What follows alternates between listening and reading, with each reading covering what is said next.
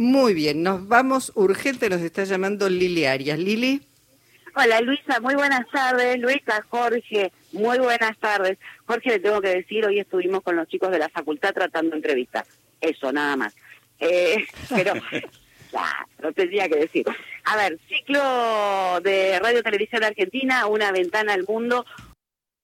Estuvo referido a los recursos naturales, litio, agua, petróleo. Entre quienes estuvieron exponiendo está el presidente de IPF, Pablo González, y una, una reunión, una charla, un conversatorio en donde referentes de, la, de Chile y de Bolivia dicen es necesario generar un bloque regional, una suerte de bloque regional, una integración en materia energética, González.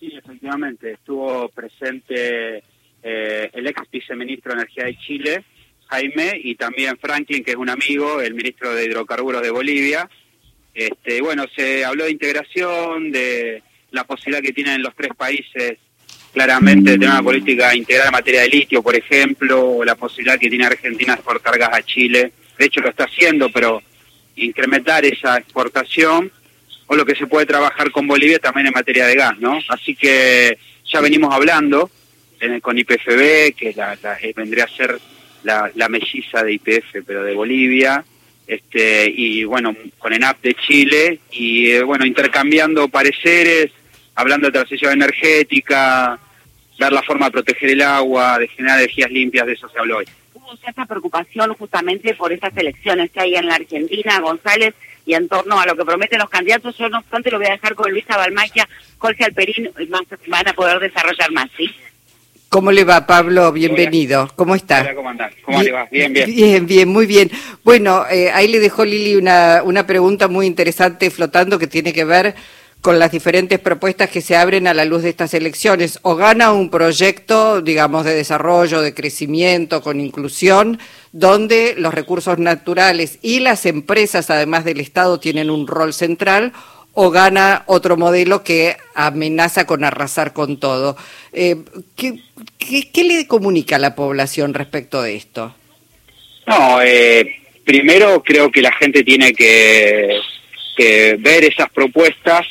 Privatizar IPF es un disparate, es una locura. IPF tiene los números que, que cada tres meses presenta la Bolsa de Comercio de Buenos Aires y en la Bolsa de Comercio de Nueva York y que indican que tiene un crecimiento interanual de producción de petróleo y gas y que tiene sus números saneados, con lo cual no hay no hay ninguna razón, no existe ninguna razón, no la habría nunca. Este y preocupa, nos preocupa a nosotros, y PF tiene muchos socios de, de otros países, ustedes saben, eh, y son países que hoy están invirtiendo mucho en vaca muerta, están preocupados cuando leen esto, ¿no? Es decir, eh, se, se leen propuestas que son inconducentes, que están descalzadas de la realidad y que, digo, hay que explicárselas a, a, en el sector energético, digamos, son muy preocupantes. ¿No? YPF hoy tiene una realidad de crecimiento y, la verdad es que volver al pasado y entregar el patrimonio de los argentinos es, este, sería muy grave. Eh, Pablo, ¿cómo, ¿cómo, en qué grado de impacto puede tener el desarrollo de estos recursos, sobre todo lo que se está haciendo a través del Shale y este, el, el gasoducto Néstor Kirchner, este, todo el proyecto ese, más el tema del litio? ¿Qué impacto puede tener en la economía argentina que hoy aparece tan golpeada? Mira, eh, el año que viene Argentina va a tener eh, equilibrio energético, su balanza energética, no va a tener que no, no va a tener la necesidad de importar GNL o gas en los, periodos de alta demanda, que son junio, julio y agosto. Eh, hoy está empezó, por ejemplo, IPF exportar crudo a Chile, es un oleoducto que va a Bio de Vaca Muerta, que, que estaría eh, a, partir de la evaluación de Vaca Muerta Norte, que es un ducto que estamos terminando en el mes de septiembre, la posibilidad de exportar mil barriles. Eh, estamos iniciando un oleoducto que se llama Vaca Muerta Sur, que determinaría llevar mil barriles. Es decir, en un mundo que demanda energía, este eh, nuestro país, porque no solamente IPF, sino el resto de, las de las empresas que trabajan en el país, este, tienen, tiene hoy una muy buena realidad y, eh, y un enorme potencial. Es decir, las obras de infraestructura van a determinar que el año que viene, algo que está pasando hoy, es que se, tenemos la capacidad de producir más de lo que podemos transportar, el año que viene ya, eh, ya solamente con el gasoducto y el oleoducto se pueda, se pueda llevar adelante. Mm. Pablo, le, pregunto porque me quedé con la idea que se conversó precisamente en esta, en esta charla compartida con eh, integrantes de otros países. Eh, ¿Alcanzan y son suficientes las leyes que tenemos respecto a nuestros recursos naturales? Digo, ¿es necesario modificar, declarar recursos estratégicos? Porque sabemos el rol que tienen las provincias, este es un país federal, pero digo, Bolivia, por ejemplo, ha declarado recurso estratégico y es el Estado boliviano el que maneja esos recursos. ¿Es necesario hacerlo? ¿Se puede hacer tal cual con esta legislación? Eh, a ver, eh, hay, hay, hay una respuesta fácil que es en materia de, de Genela y un marco regulatorio en el Congreso que se está debatiendo lo otro que se viene es el hidrógeno, que hay un marco regulatorio que se está debatiendo, y después viene un debate delicado, sobre todo para una persona que viene de, como yo, de, una provincia patagónica. Nosotros somos, hemos sido defensores del artículo 124 de la Constitución. Este, creo que la, la, la nación se debe todavía un debate en materia de litio, este, y en eso creo que durante todo el año se ha estado discutiendo. No sé si en este momento están dadas las condiciones para un debate tan profundo en, en nuestro país por el contexto político, pero creo que se va a dar. En materia de petróleo se resolvió, ¿no? Eh, cuando Néstor Kirchner asume la presidencia, desde el año 94 el dictado de la Constitución había determinado que sean las provincias las propietarias. Eso no se efectivizó hasta, hasta el año 2007. ¿No? Eh, y, entonces el Estado Nacional que establece las políticas públicas en materia de petróleo y gas, lo ha dicho la Corte, y son las provincias las, las, propietarias de los recursos, me parece que el camino viene por ahí.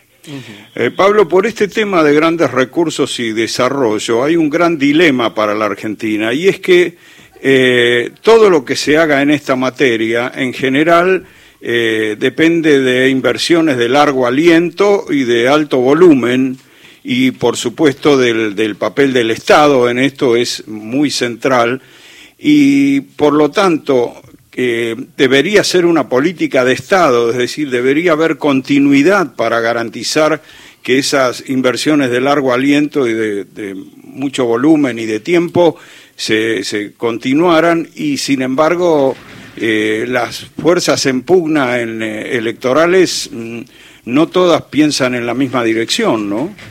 Yo, yo les puedo decir lo que a mí me pasa cuando me está pasando hoy, que me están llamando empresas de otros países que son socias de IPF, por ejemplo en Vaca y tienen proyectos de expansión, ¿no? O inversiones, grandes inversiones a, a resolver. Están preocupados y lo que quieren es que eh, la actual situación se mantenga.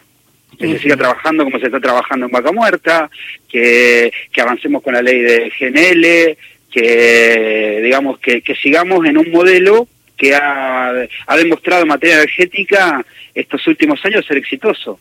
Todos han crecido, ¿no? Es decir, no solamente IPF, las empresas energéticas han crecido, ¿no? Y IPF ha tenido mucho con lo cual IPF tiene muchos socios extranjeros, las, empresas más grandes del mundo son socias de IPF, eh, Chevron, Petronas, este, Dow, eh, eh, ExxonMobil, eh, argentinas o eh, como CGC o PAE, eh, con lo cual digo, este, este modelo energético sí que ha sido exitoso en Argentina, ha, ha permitido construir gasoductos, ha permitido poner en valor oleoductos, tiene de infraestructura, y es lo que las empresas del mundo le están diciendo a la Argentina que en, con este actual marco legal y con algunas normas que están discutidas en el Congreso se va a seguir creciendo.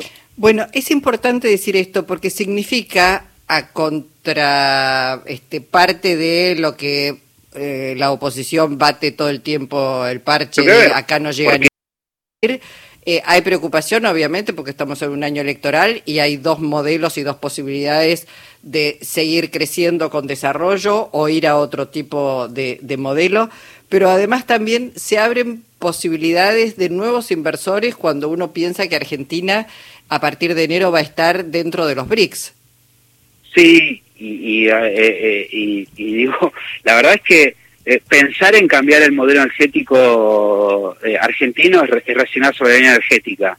Pero además, digo, poner en valor los recursos que hoy tiene la Argentina y que el mundo está demandando. En el mundo hay una crisis energética donde nosotros nos llaman de todo el mundo preguntándonos por Palermo hay, que en el sur, que es, es una perforación que estamos haciendo ahora en mi provincia de Santa Cruz, eh, cómo vamos a seguir invirtiendo en Vaca Muerta. Este año IPF tuvo la mayor inversión de los últimos seis años. ¿no? Estamos, este año vamos a invertir 5 mil millones de dólares netos solamente IPF. Imagínense que eh, cambiar las reglas de juego, eh, locuras como privatizar IPF, determinaría un gran daño a todo esto que se ha venido haciendo durante estos años, ¿no? Que hoy está rindiendo su fruto, además, ¿no? Sí, sí, que implica, bueno, recursos, que implica energía para los argentinos, que implica trabajo, que implica dólares. Hay mucho, mucho por ganar para el país, obviamente, para y además pensando en nuestra soberanía energética. Exactamente, que además hoy está pasando. Es decir, no estamos hablando de, de algo a mediano y largo plazo solamente, sino que hoy la situación del país en materia energética está muchísimo mejor que hace unos años. ¿no? Hay más inversión, hay más trabajo, este, es un sector que anda bien. Eh, imagínense, con una macroeconomía que, que, mejore algunos indicadores, bueno, vamos a ser va a ser muchísimo mejor. Y, y este esfuerzo no se lo podemos regalar a nadie, a nadie. Pablo, eh, sobre el tema del litio se ha, se ha criticado que Argentina quizás es de los países que menos han adoptado una vía estatista, digamos, ¿no? Cuando hay otros países de la región que sí han estatizado el tema. ¿Qué, qué, qué lectura hace usted de esto? Bueno, en nuestro país por sus normativas tiene que tiene un debate diferente.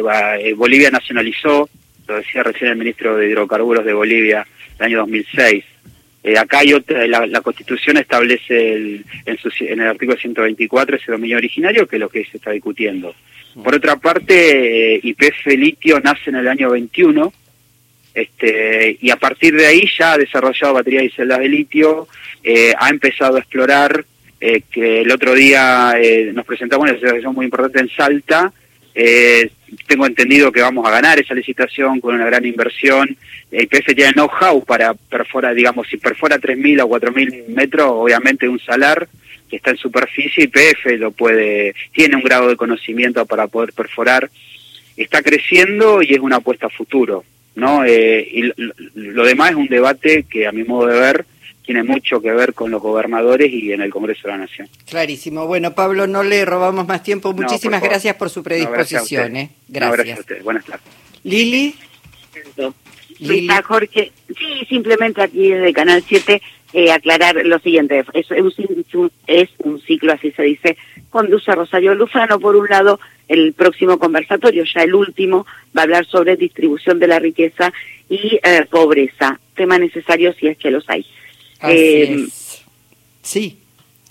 No, agregar un poco a lo que decía González, que me, contaba Salvareza, Salvareza, Roberto Salvareza, es presidente de IPF Litio, este, que ya hay un trabajo, eh, a propósito de lo que decía González recién, eh, un trabajo en conjunto entre la Argentina y Bolivia en relación a la explotación y exploración de litio. Entonces, esto también, y esto es la parte nueva que, que nos queda a nosotros desde el punto de vista, nosotros argentinos, como desde el punto de vista de la minería, como para preservar este, desde, eh, desde lo estatal, ¿no? Mm, sí.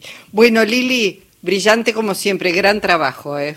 Abrazos grandote. Abrazo para usted, abrazo y el premio mayor también para usted. Gracias, Lili Arias.